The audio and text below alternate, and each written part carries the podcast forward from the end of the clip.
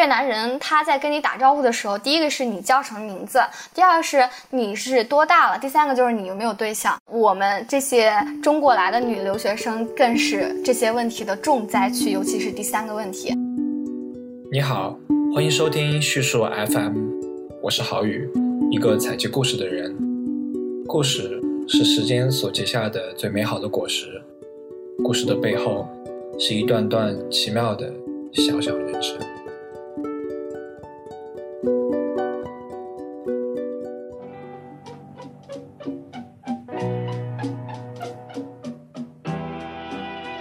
名字呢叫吴翩翩，我是大家眼中比较奇葩的学东南亚小语种的一个学生。讲起来还是挺奇怪的，因为大家都会觉得，咦，为什么你会学这么很少见的一个语种？其实是高考特别想去南京理工大学读英语专业。我和我的一个好朋友呢，我是特别想念英语专业，他是特别不想念英语专业。结果我们俩都到了同样一个学校川外，并且他读了英语，我是提前批嘛，就被调剂到越南语专业了。莫名其妙读了一个小语种，发现自己被录取到这个专业以后，我也是觉得，咦，一脸懵逼，才去了解越南这个国家，去了解越南语是怎样的一个语种。说来惭愧，一开始我对越南的确是一无所知。填报志愿之前呢，我对于越南的了解只限于特别著名的一个电影叫《情人》，夕阳西下，湄公河上不断漂流的那种水花，是越南给我的第一印象。当时其实还是觉得蛮好奇的，我的职业生涯可能会 depend on it，就去百度了一下，然后发现，哎，越南语本科毕业之后在广西，一个月的月薪只有两千块。在发现之后的月薪可能在广西一个月只有两千块的时候，我的内心是无比崩溃的，非常想复读。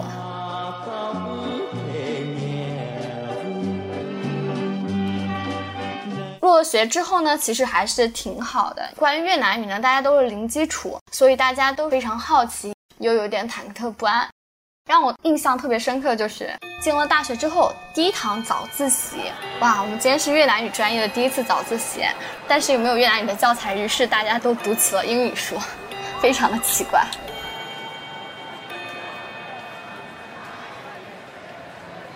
我在川外其实只是度过了大一和大二这两年，大三呢我就去越南国家大学交换，那么大四我也在外面实习。大一到大二，我在学校也取得了一些奖项，比如说越南语演讲口语大赛的一等奖。其实还是一个品学兼优的好学生啊。那除了纯粹的越南语学习之外，我们院系呢，其实活动也是非常多的。像越南语系会有一个美食节，大家一起去买菜，一起去做春卷。越南饮食文化和中国的饮食文化实在是区别太多了。那么越南人他们平时说的最多的话是什么呢？对于中国菜的评价，牛肉瓜，就是说中国菜的油太多了。越南菜主要是以清淡为主，会用水煮这样的方式更多一些。他们比较注重蘸料，还有因为越南地理位置的关系，夏季是非常炎热的。他们在吃菜的时候，经常上桌就已经是冷菜，而咱们中国人都喜欢吃上热腾腾的饭菜嘛。然后我就说，哎，阿姨，你为什么要烧这种菜端上桌来？都已经冷了，做一个好心提醒呢。阿姨说，冷的才好吃啊，热的怎么样下嘴啊？我觉得还是差异蛮大的一个地方。我在大二的时候是修了我们川外的金融辅修，家里人工作的缘故，之后还是蛮想去银行的。大三并不是很想去越南的，但是发生一个契机，在我大三的时候呢，我们学校是有三个名额可以参加互换奖学金，可以去越南的河内国家大学。可以免学费、住宿费，并且每个月还有约两千五百块到三千块人民币。结果我就发现我在这三个名额之内，因为是免费，好的，然后我就心动了。接近去越南的那个暑假，我的内心是非常的焦灼的，更多对于未来的一种忐忑的心理吧。要去一个非常陌生的国家，非常的担心我的语言能力并不能帮助我很好的适应在越南那边的学习生活。在没有下飞机之前，我们的飞机首先是经过了泰国，然后终于 finally 到了河内的内排机场。从机舱内往下看，并没有非常繁华这种灯光，就觉得并不是一个非常，嗯，经济发达的一个地方。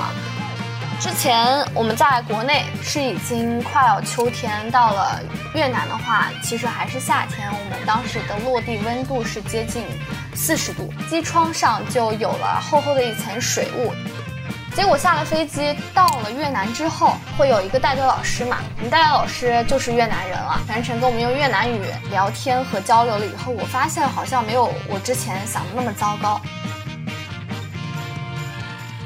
在一开始才到越南的时候，也被一些越南人坑过，不过好在大多数或者说绝大多数越南人对我们还是抱有非常善意的这样的态度的。让我印象最深刻的是有两件事。第一件事是我在越南随身带了一些美金，因为那边的话对于人民币其实并没有特别的认可，国币的通用货币其实还是美金的。我当时是带了一千刀到河内去换一些生活费。我刚出宿舍，非常的迷茫，当时对于河内的银行真的是一无所知啊，现在想起来都是泪。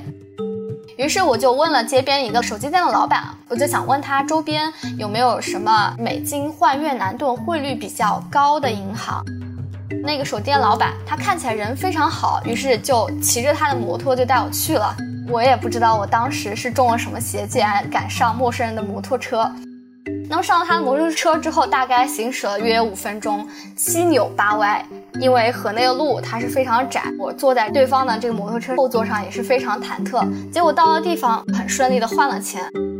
我在对于那个手机店老板表示答谢的时候，他就握住了我的手，并且亲切的关注了我的一些学习和生活的情况。以后在河内有什么问题，都有哥罩着你。就开始吹嘘自己在河内是啊什么有房有车，又是什么 MBA，可能就是啊看着一些中国的学生非常的单纯，就想来泡妹子吧。我觉得这个还挺坑的。还有一件事情，我不知道有些越南人他们是不是太过于热情了。越南人他在跟你打招呼的时候，第一个是你叫什么名字，第二个是你是多大了，第三个就是你有没有对象。我们这些中国来的女留学生更是这些问题的重灾区，尤其是第三个问题。我和我的室友一起去吃粉，那个老板娘就非常关心我和我室友的男朋友问题，就一心想把她的一个是二十九岁，一个是三十二岁的两个儿子想介绍给我和我的室友。可是我们才是二十一、二十二的宝宝啊！在我们表示了拒绝之后，那个老板娘看起来还挺生气的，并且在付账的时候多收了我们两倍的钱。现在我来描述一下我在越南非常普通的一天吧。我们在越南一周要上四到五天的课，每天早上八点半上课，我们早上七点半一般就会起床，起床以后就开始。抹抹抹抹防晒，因为在越南除了冬季的话，基本上都是要去抹防晒的。我在越南一年用完了六瓶防晒，抹完防晒以后就开始化妆。我们这些中国女留学生都被越南人的审美去带歪了，我们那段时间都非常迷之喜欢越南女人的大红唇，然后抹完以后去上学。我们的课其实课业并不是非常的紧张，下午五点钟之前就可以结课。我们在学习越南语的时候，自由度高得多。那么老师给我们教授的这种形式也非常的多样，比如说越南的新闻报刊，甚至包括了一些非传统的一些新媒体，比如说像 Facebook。甚至这些老师会告诉我们，他们越南人平时信息来源并不是主要来自于电视，而是来自于 Facebook。越南是言论自由的国度，也非常珍视自己言论自由的权利。哪怕自己并不认可一些东西，但是他们一定会有一些自己发声的机会。这一点，他们觉得中国反而……那，除了新闻报刊和网络之外呢？我们也会从各个方面来更加了解越南的历史和文化。我们有一个老师叫袁庭远阮世月，教授我们越南文化的。我觉得他这门课讲的非常好。为什么呢？他在这门课上给我们介绍了越南的饮食，包括非常传统的小吃啊，还有越南的一些腾拱斗颠，就是供奉祖先，对于祖先的这种崇拜，并且他还会带我们这些中国的留学生去亲自去做这些越南美食，以及向学校去申请，带我们这些中国留学生去越南的木州啊这些地方。于是我们的老师就被我们变成导游了。在越南晚上呢，我们一般会去砍伐。砍伐在越南语当中就是 explore 去探索的意思。其实河内的话，他们和中国的出行情况不是很一样。他们的出行主要不是私家车，而是摩托车。啊，无论男女老少，他们都会人手一辆摩托车。一般一个家庭会有三辆到四辆，并且他们都会以去购买日产的那种高档摩托车，大概是五六万人民币那种为荣，非常的自豪。记忆非常深刻的就是之前我和我的室友一起跳上了一辆公交车，大概坐了七八站吧。走了几步之后，我们发现了一家非常有特色的店，卖中草药炖乌骨鸡的，还有再配方便面的。因为我和他是学越南语的，而中国人学越南语的人其实并不是特别多。于是我和我的室友就假装成越南人，于是这些越南人就以为我们是他们的同胞，就给了我们这种同胞之间的优惠价。我觉得非常的神奇，我相信很多中国人来越南旅游都根本不会体验到这些东西。那么第二个印象就是啊，不得不提他们的主席胡志明，胡志明主席，他们对于胡主席那是非常的热爱啊，以至于大街小巷上都会有越南国旗以及胡志明主席的一些标语。在越南心里，主要是分为欧美人、日韩人。中国人还有其他国家人，越南人他们都对于欧美甚至是日韩国家都抱有比较狂热的喜爱，觉得他们的人非常的高 level，还有他们的产品非常的好。比如说像越南的女孩子，她们就非常 crazy 的喜欢日韩化妆品，像安耐晒。对，就是传说中抹了以后不会被晒黑的这种，在越南有时候甚至会卖到日本本土一点五倍的价钱。而中国产品像锅碗瓢盆呐、啊纸巾啊，或者是电风扇呀、台灯啊这些东西，因为物美价廉嘛，所以也进入了很多普通的越南民众的生活。越南人对于中国产品的印象，也决定了他们对于中国人的印象，就是。特别不靠谱。有实际为例，因为我自己要在河内生活嘛，我和我的室友都买了我们国产的锅，我自己还买了一个台灯来学习用。然后台灯是一周就坏了，我们的锅也在一个月之后也是宣告它使命的结束，也就不难理解为什么越南人对于中国产品以及一些中国人的一些不信任了。来了越南之后呢，才发现很多事情和我之前想象的是完全不一样的。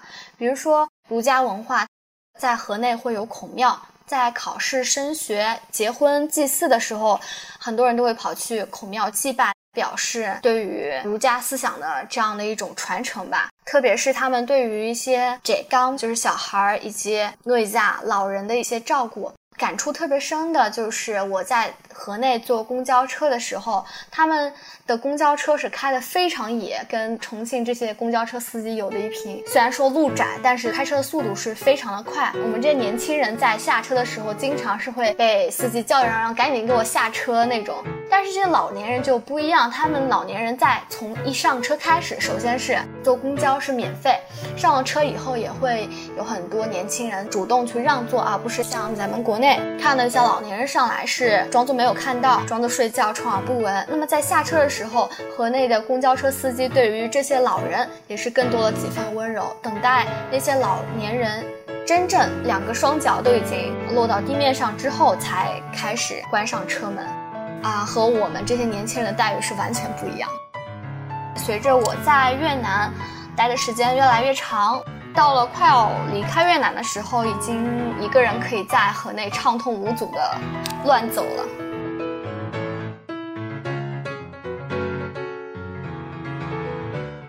出于我自己个人的考虑，我最后并没有选择越南语相关的工作。越南语的工作机会主要是集中在北京市一些国家公务员这种考试，比如说像国际电台以及外交部或者是公安部，或者是在广东，广东主要是集中在安检、警察局，有一些越南的犯人啊，或者是有一些越南的妇女被拐卖需要被遣送回国，这个时候我们同学可能会有起到一个翻译的作用。还有一些机会，那就是集中在越南的本土了。本土的机会会比较多，因为中越两国经贸往来还是比较密切的。对于这些广西和广东同学来说，去越南工作就如同过了一个省而已，是非常便利的。因为我自己家实在是太远了，而且对于越南语的工作机会，其实也并没有特别感兴趣，于是就选择了放弃。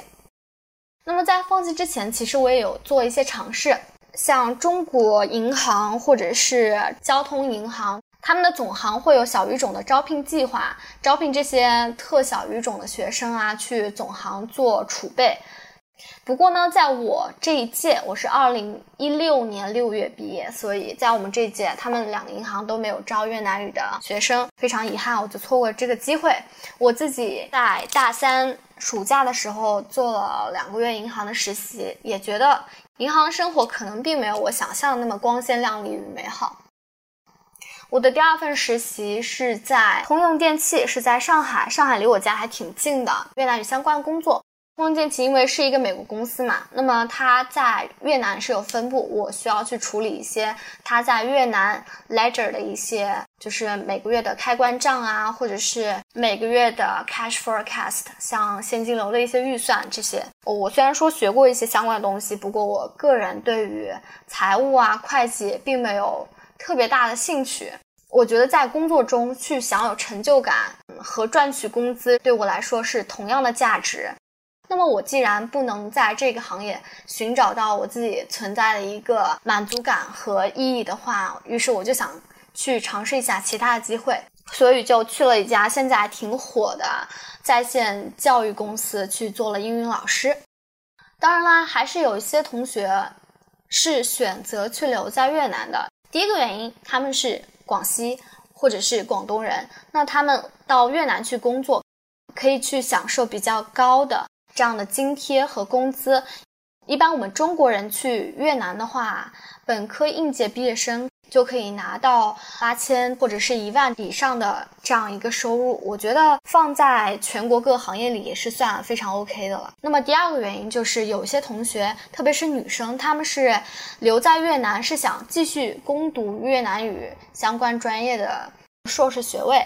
因为小语种和英语专业不一样，像英语专业得读到博士，你才可以有去高校当高校老师这样一个机会。我们越南语作为一个超小语种的话，其实你只要读到硕士毕业，你只要发音还不错，你就可以去高校去当老师。回顾我学习越南语的这些经历呢，我觉得现在想一想还是非常有意义的。